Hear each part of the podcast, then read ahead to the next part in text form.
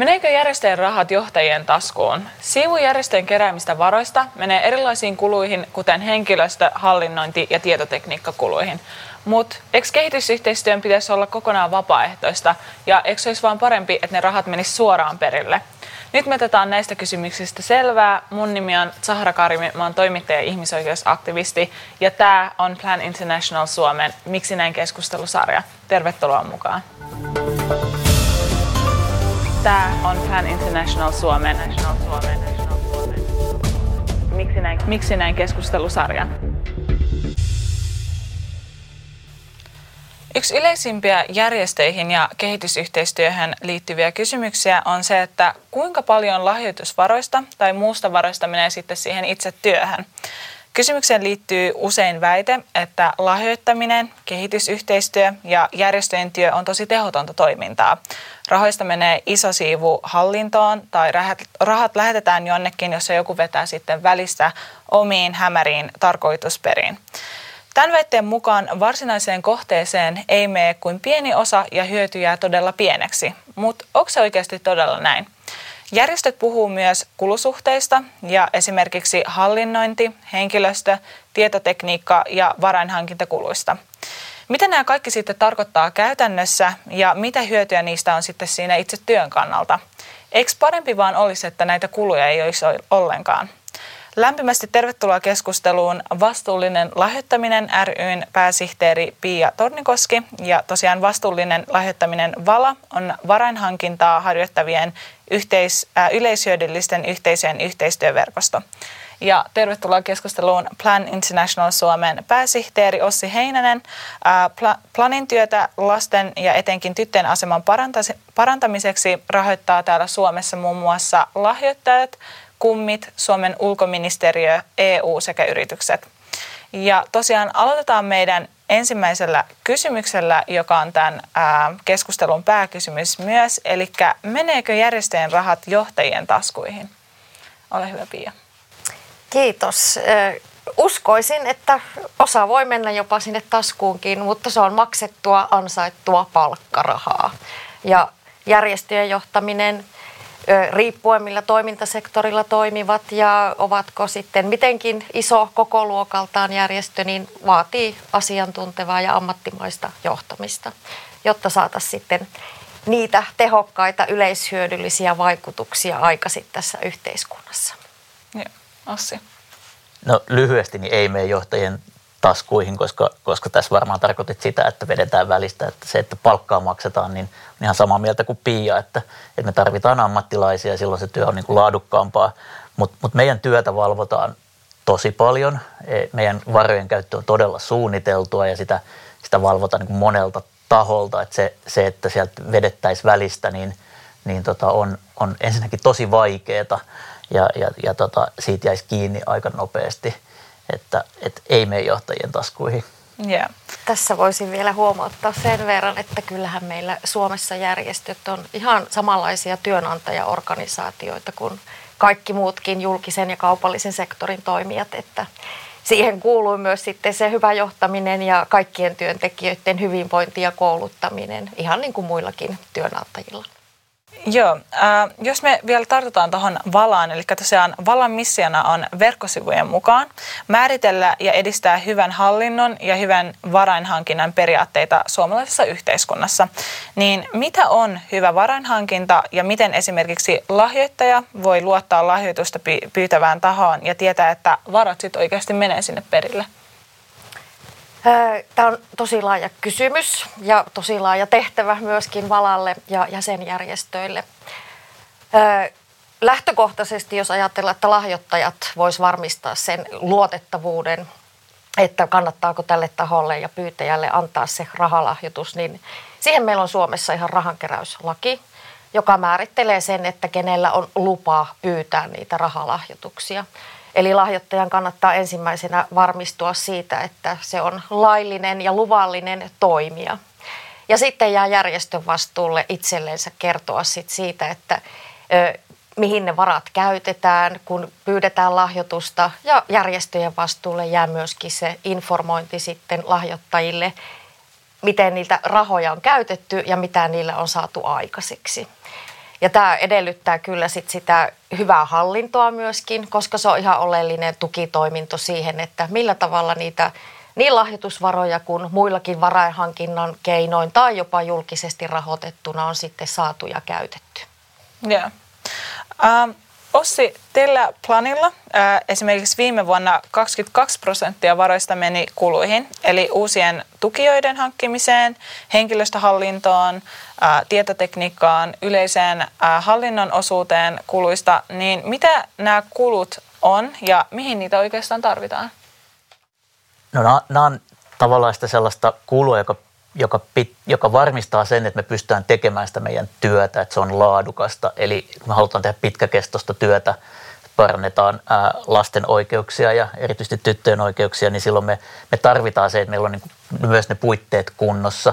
Ja, ja, ja tota, se on ihan samalla tavalla kuin millä tahansa organisaatiolla, niin, niin rahaa menee myös siihen, että, että, että on vaikkapa toimitilat ja maksetaan vuokraa tai tai, tai, ja myös, että me tehdään tämmöistä kehittämistyötä, välillä investoidaan joihinkin, me tarvitaan uusia varanhankintakeinoja vaikka. Ja, ja on ihan selvä juttu, että se, että me vaikka lahjoittajilta, me tehdään vaikka joku kampanja, että me saataisiin lahjoituksia, niin totta kai sekin maksaa, että me ei saada niin kaikkea ilmaiseksi, vaikkapa media, mediatilaa ja sellaista, vaikka sitäkin paljon – paljon aina yritetään välillä saadaan. Että, et, et ne on, mä, mä itse ajattelen, että ne on sellaisia mahdollistavia kuluja. Eli ne on niitä kuluja, jotka mahdollistaa sen, että me pystytään tekemään meidän työ laadukkaasti ja oikeasti ää, sitten toimimaan niissä meidän ohjelmamaissa mahdollisimman tehokkaasti. Ja tietysti myös tämä valvonta on, on osa sitä, että me, meidän toimintaa valvotaan, me itse valvotaan sitä, me suunnitellaan sitä, niin, niin, niin sekin maksaa.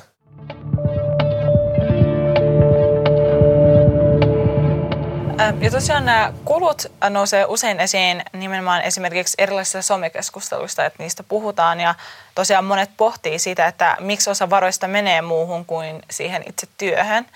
Niin äh, sitten kuitenkin maailmalla on esimerkiksi järjestöjä, jotka kertoo tai mainostaa, että he on sataprosenttisesti sellaisia järjestöjä, joissa varoista niin sataprosenttisesti menee perille. Niin miksi tämä ei ole mahdollista, jos jotkut tosiaan tekee niin? Vai onko se huijaako ne, että niillä menee 100 prosenttia perille? Mä luulin, että aika monesti tällä se, se ei ehkä välttämättä, jos sanoo, että 100 prosenttia menee perille ja ei sano mitään muuta, niin sitten kyllä mun mielestä voi sanoa, että huijaa, että kaikilla on näitä kuluja, mitä Pia tässä vaikka sanoo, pankkikulut tai, tai se, että sä lähdet viemään, viemään, viemään sitä rahaa jonnekin, niin kyllä sekin niin kuin maksaa. Että joku ne kulut aina maksaa, mutta tietysti ehkä tällaisia – jotain tahoja on, jotka sitten ilmoittaa, että, että tavallaan niistä yleisön lahjoituksista 100 prosenttia menee, koska joku muu taho maksaa ne muut kulut. Mutta aina joku maksaa ne muut kulut ja, ja tietysti jos sen sitten sanoo ääneen, niin ehkä se on ihan ok, mutta jos sitä ei sano, niin sitten se kyllä menee mun mielestä huijaamisen puolelle. Joo, niin Joo, näitä aina silloin tällöin näkyy ja tota, itsekin olen Suomessa sitten toimivien kanssa käynyt kyllä keskustelua, että olisi hyvä, jos järjestö itse näitä sitten pohtisi, että onko tämä organisaation vastuullisuuden ja eettisyyden mukaista kertoa tällä tavalla. Joissakin keräyksissä, katastrofikeräykset, avustuskeräykset, niin kulut voi jäädä tosi pieneksikin.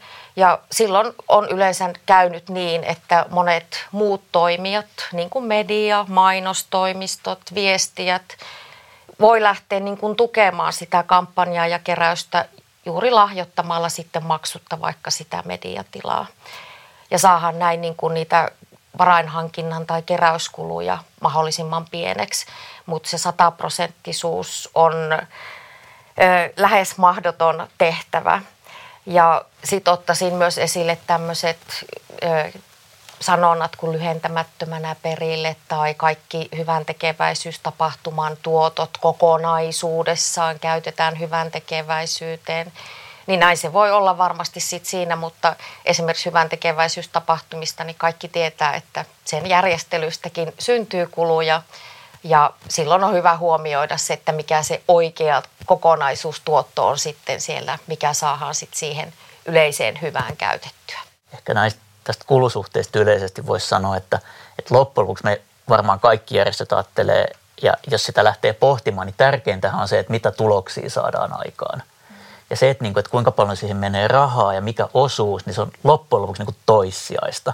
Että mä ymmärrän kauhean hyvin sen, että on joku, ja, ja totta kai pitää olla joku niin kuin tämmöinen yleinen standardi, tämä 75 niin kuin sinne ohjelmatyöhön ja 25 näihin hallinto- ja varainhankintakuluihin on aika semmoinen standardi, ehkä globaalistikin semmoinen. Mutta se, että meneekö jollain järjestöllä 77 prosenttia, toisella 79, niin, niin silloin aletaan olla niin kuin aika merkityksettömissä vertailuissa, että se on semmoinen vertailu on vähän niin kuin hölmöä, että ennemmin pitäisi pystyä katsoa sitä, että mitä sillä rahalla saadaan aikaan.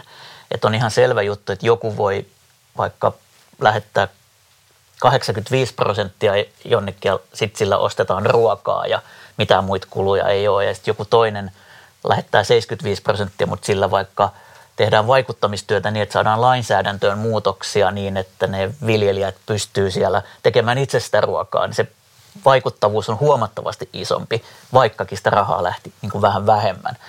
Et, et sen takia aina, aina, aina pitäisi olla mukana myös se vaikuttavuus siinä, kun mietitään näitä kulusuhteita – mutta totta kai on ihan selvää, että, että, tota, että siinä pitää jonkunnäköinen, niin kuin, itse ainakin ajattelisin, että, että tota, pitää, olla, pitää olla joku. Tämä 75-25 on aika hyvä semmoinen, että jos siellä niin kuin 75 tienoilla järjestö on, niin voi olla aika luottavainen siihen, että, että ne hallinto- ja varanhankintakulut siellä 25 prosentin kohdalla on aika niin kuin kohillaan. Ähm, jos puhutaan nyt vähän palkoista, niin tosiaan järjestöjen johtajien verotiedot on välillä olleet julkisuudessa. Ja verkossa esillä, ää, niin kuin esim. Ossi sun verotiedot on myös siellä näkyy, niin ootko sä mielestäsi ansainnut oman palkkasi? No, mun mielestä palkkojen oikeudenmukaisuus on ensinnäkin tosi laaja kysymys, että voi lähteä miettimään sitä.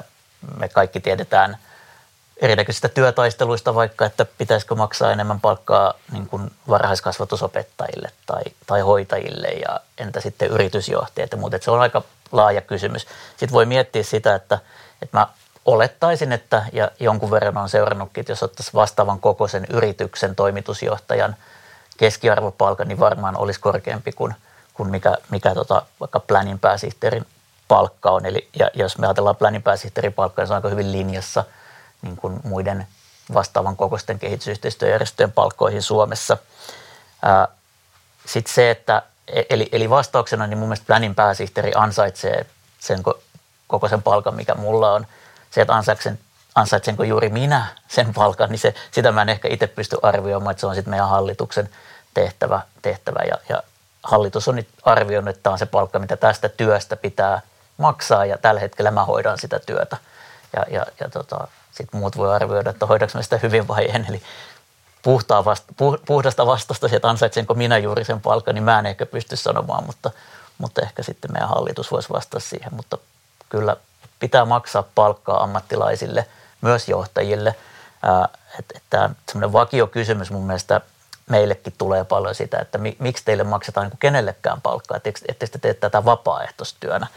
Ja, ja tota, vapaaehtoistoiminta ja vapaaehtoistyöhän on tosi tärkeä osa niin kuin monen järjestön toimintaa ja, ja, ja on monia vapaaehtoistyöllä niin kuin pelkästään pyöriviä myös kehitysyhteistyöjärjestöjä. Ja kaikki näitä toimijoita tarvitaan, mutta jos me tehdään semmoista niin pitkäjänteistä työtä, laadukasta työtä, niin se vaatii ammattimaista toimintaa. Tämä ei ole mitään helppoa työtä. Ja me halutaan tietenkin, tämä on niin tärkeä työ, että me halutaan tänne parhaat tyypit tekemään sitä, jolloin sitten se palkkakin, meidän pitää maksaa ensinnäkin jotain palkkaa ja mielellään semmoista kilpailukykyistä palkkaa, että me saadaan ne hyvät tyypit. Että et, sitten voi niinku kysyä tästä palkkojen oikeudenmukaisuudesta, että pitäisikö niin kuin joku yritys, joka myy jotain tuotetta, pitäisikö siellä maksaa suurimmat palkat kuin siitä, että edistetään maailman heikommassa asemassa olevien lasten oikeuksia. Jokainen voisi itse päättää, että kummasta pitäisi maksaa enemmän. Mm. Pia, mitä sä, mieltä sä oot näistä ää, järjestöjen palkkatasoista?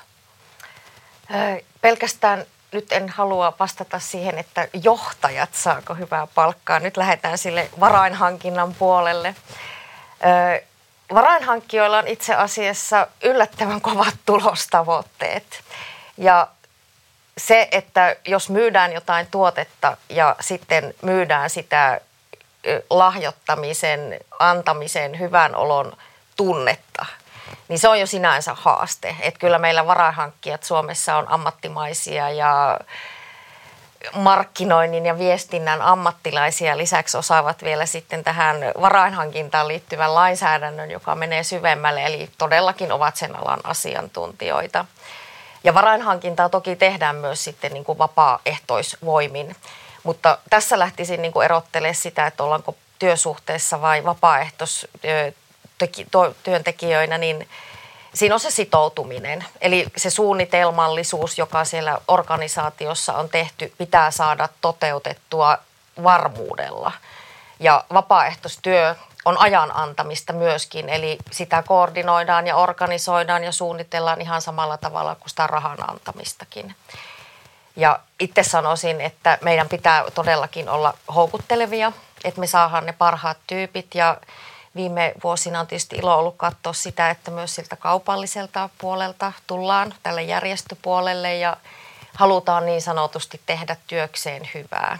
Joillekin se voi olla ehkä sitten shokki, että tätä työtähän joutuu tekemään aika paljon, että se ei ole mikään, että tänne tullaan järjestöihin lepäilemään, vaan todellakin tullaan ansaitsemaan sitten se palkka ja sen tiimin ja oman työnsä tulosten mukaisesti saa se aikaisiksi. Ja muilta sektoreilta ottaisin kyllä esille sen, että kun tehdään sit sitä operatiivista työtä vaikka Suomessa sosiaali- ja terveyssektorilla tai nuorisourheilutyössä, niin se järjestöjohtajan työ on hyvin moninainen. Ja sitten kun ollaan tietyillä aloilla Suomessa töissä ja toimitaan, niin noudatetaan ihan työehtosopimuksia. Palkkatasot on määritelty sieltä ja ö, minun mielestä mennään niin kuin oikein hyvällä linjalla siinä, että miten sekä johtajien että muiden työntekijöiden palkat järjestöpuolellakin on suomalaisessa yhteiskunnassa hoidettu.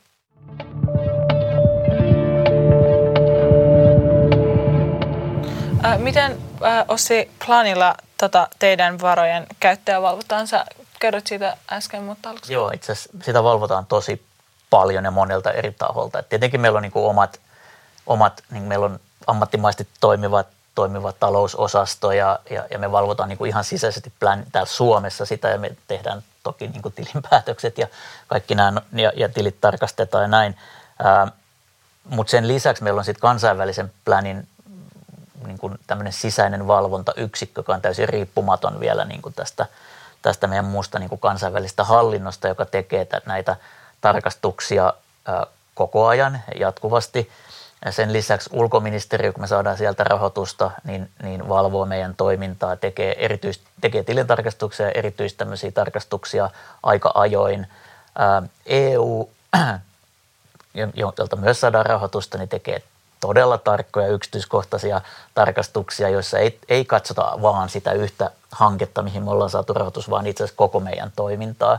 Eli näitä tämmöisiä auditteja ja, ja tarkastuksia, toiminnan tarkastuksia, tilintarkastuksia tehdään niin kuin tosi säännöllisesti. Et mä oon nyt kymmenen vuotta ollut planilla ja vallettelematta varmaan kymmenen tämmöistä erityistarkastusta joltain taholta on tehty. Et mä en itse asiassa niin keksi ihan hirveän monta muuta tahoa, jota – valvottaisiin ja tarkkailtaisiin näin paljon. Ainakaan järjestösektorilla mä väittäisin, että kehitysyhteistyötä valvotaan niin kuin todella paljon. Että se, se, että sit siellä pystyisi jollain tavalla niin kuin huijaamaan, niin, niin se on toki mahdollista ja aina välillä niitä tulee, tulee ilmi, ää, mutta, mutta kyllä ne pääsääntöisesti tulee ilmi. Mä uskon siihen, että, että niin paljon meitä valvotaan. Mm.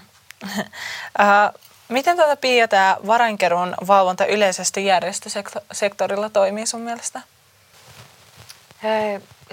Suhteellisen hyvin ja meillä on siis tosiaan Suomessa tämä poikkeuksellinen rahankeräyslaki, eli sitä puolta varainhankinnasta, eli lahjoituksia ja kuukauslahjoituksia, niin valvoo poliisi meillä. Ja Vala toimii tosiaan verkostona ja meillä on paljon suosituksia, millä tavalla sitten niin kuin yleisesti ottaa sitä varainhankinnan eettisyyttä, arvoja, periaatteita voi katsoa organisaatiossa. Ja monilla organisaatioilla on yleisesti varainhankintaan, taloudenhoitoon, rahoitukseen liittyviä vielä omia ohjeistuksia ja tarkastuksia, niin kuin tässä kuultiin, tämä moninainen keissi, kun saat useammasta rahoituslähteestä ja useimmilta sidosryhmiltä taloudellista tukea, niin mitä kaikkea se sitten edellyttää. Me toivotaan niin, että se meidän valan rooli esimerkiksi tässä, niin kun ei olla se itsesäätelyelin, joka voisi antaa vaikka sakkoja tai rangaistuksia, niin me mieluummin kannustetaan sitten tarkastelemaan sitä omaa toimintaa. Ja siinä autetaan järjestöjä myös sillä, että järjestetään koulutuksia ja kerrotaan uusista lainmuutoksista ja tavoista tehdä varainhankintaa, että se olisi myös mahdollisimman tehokasta, että se suuri osa menisi sitten sinne perille. Ja sitten toisaalta se tuo myös sitä niin kuin ammatillista eettisyyttä siihen ja me toivotaan, että järjestöt sitten, jotka varainhankintaa toteuttaa, niin käyvät tätä sitten omien organisaatioiden näkökulmasta sen sidosryhmäkeskustelun, onpa se sitten lahjoittajat ja edunsaajat ja alihankkajat ja ostopalvelut, niin sillä tavalla me voidaan turvata sitä, että kaikki alalla toimivat, jotka myös sitten tukevat järjestöä siinä varainhankintatyössä, niin tekevät sitä sitten hyvien tapojen mukaisesti.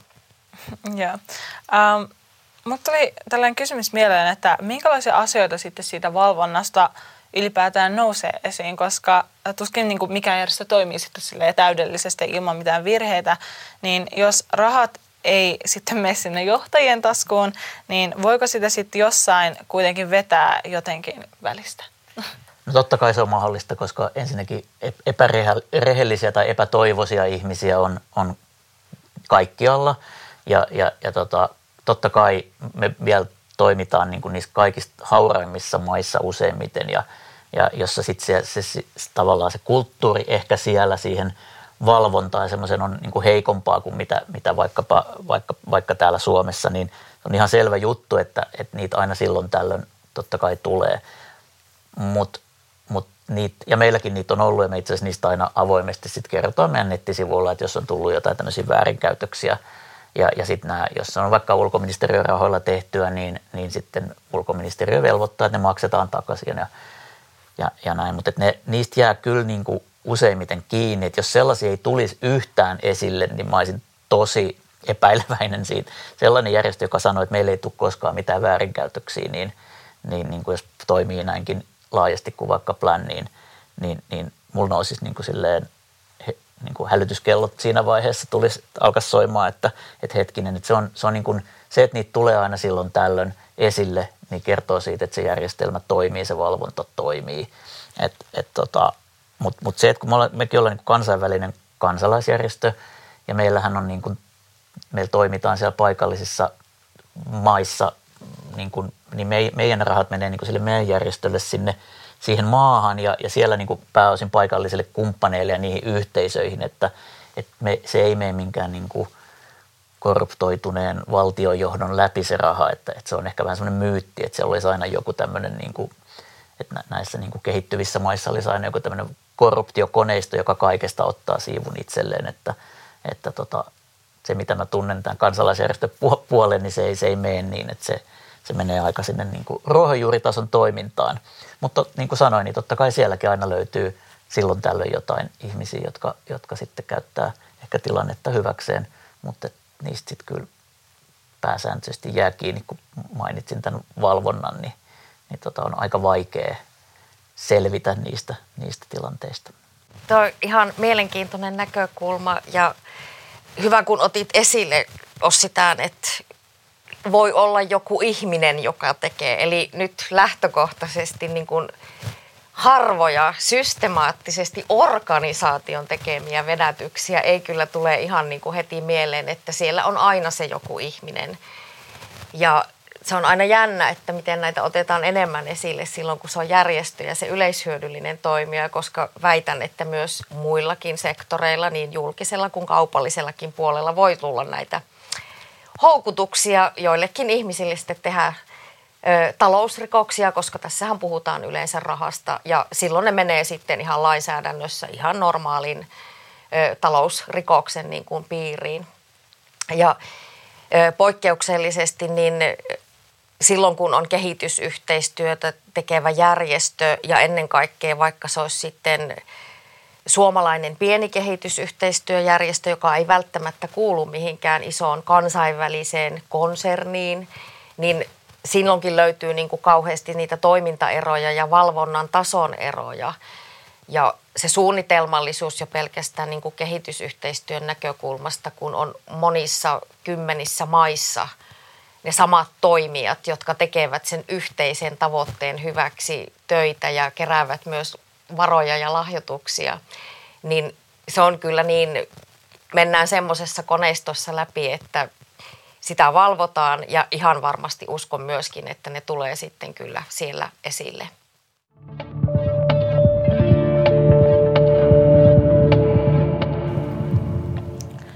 Tästä me päästään vähän laajempaan mittakaavaan.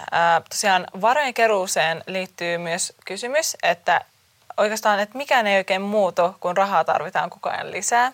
Niin rahoitetaanko lahjoituksilla ja muilla varoilla siis vain järjestöjen olemassaoloaan itseään ja oikeasti sitten mitään muutosta ei oikein haluta? Mä luulen, että tota, jos menisi tuonne meidän Planin toimistolle ja työntekijöille, niin ei tarvitse haastatella niitä työntekijöitä, niin sen aisti sen, että joka ikinen haluaa sitä muutosta siellä ja tekee täysillä töitä sen eteen. Eli, eli tämä vanha klise on tietysti se, että me, mehän haluamme, että meitä ei tarvittaisi ja näin se kyllä ihan oikeasti on. Eli, eli me tehdään töitä sen eteen, että asiat muuttuisi niin, että meitä ei jossain vaiheessa enää tarvita tai meidän työ muuttuu jo, joksikuksi ihan muuksi työksi sitten. Että tota, et nämä varsinkin niin kuin kehitysyhteistyössä, varmaan monessa muussakin työssä, niin ne, se muutoshan on aika niin kuin hidasta ja sitä on joskus myös vaikea, kun me eletään niin kuin aika lyhy, lyhytsyklisessä maailmassa, niin sitä on vaikea niitä, niitä niin kuin vaikutuksia nopeasti edes silleen niin kuin nähdä tai, tai todentaa. Mutta, mutta esimerkiksi me Plänissa me ollaan nyt niin kuin, ää, viime vuosina niin saatu tai oltu mukana siinä ja aika vahvastikin mukana siinä monessa maassa, että lainsäädäntö on muutettu esimerkiksi siihen, että, että pakkoavioliitot on tehty lainvastaisiksi, eli, eli alle 18-vuotiaat ei saa mennä naimisiin. Siitä on pitkä matka vielä siihen, että se oikeasti sit toteutuu niissä maissa monesti, mutta että se on nyt erittäin iso juttu että lainsäädäntö saadaan muutettua.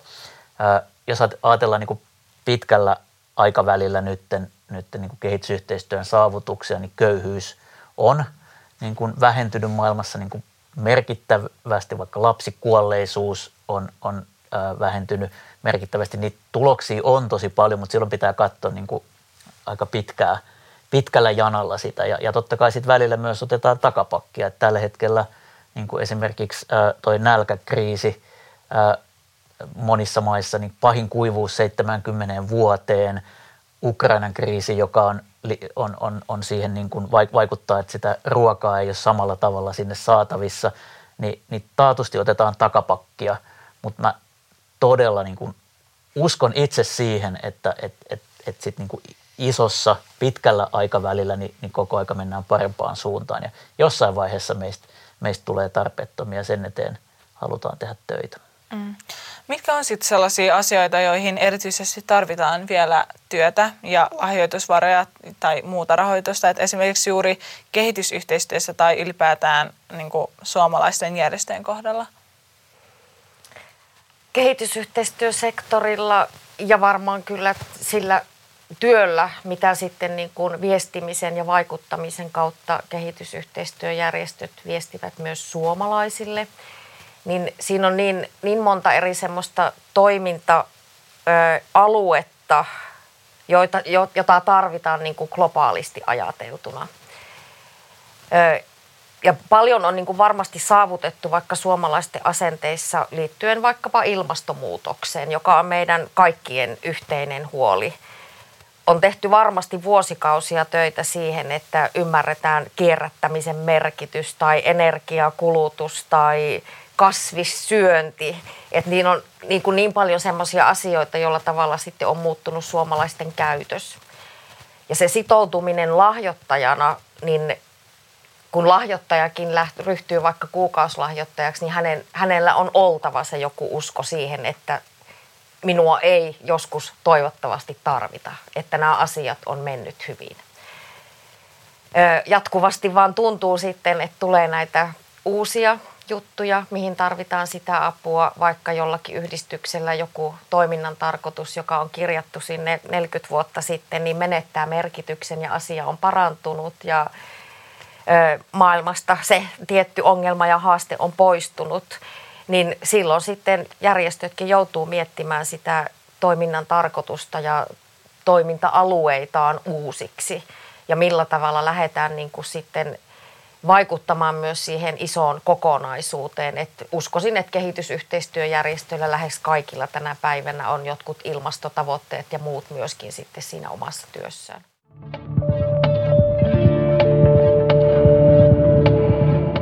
Hei, kiitos paljon molemmille tästä keskustelusta. Äh, mun mielestä tämä keskustelu avasi tosi hyvin äh, järjestöjen ja kehitysyhteistyön rahoitusta, varainhankintaa sekä varojen käyttöä ja sen valvontaa.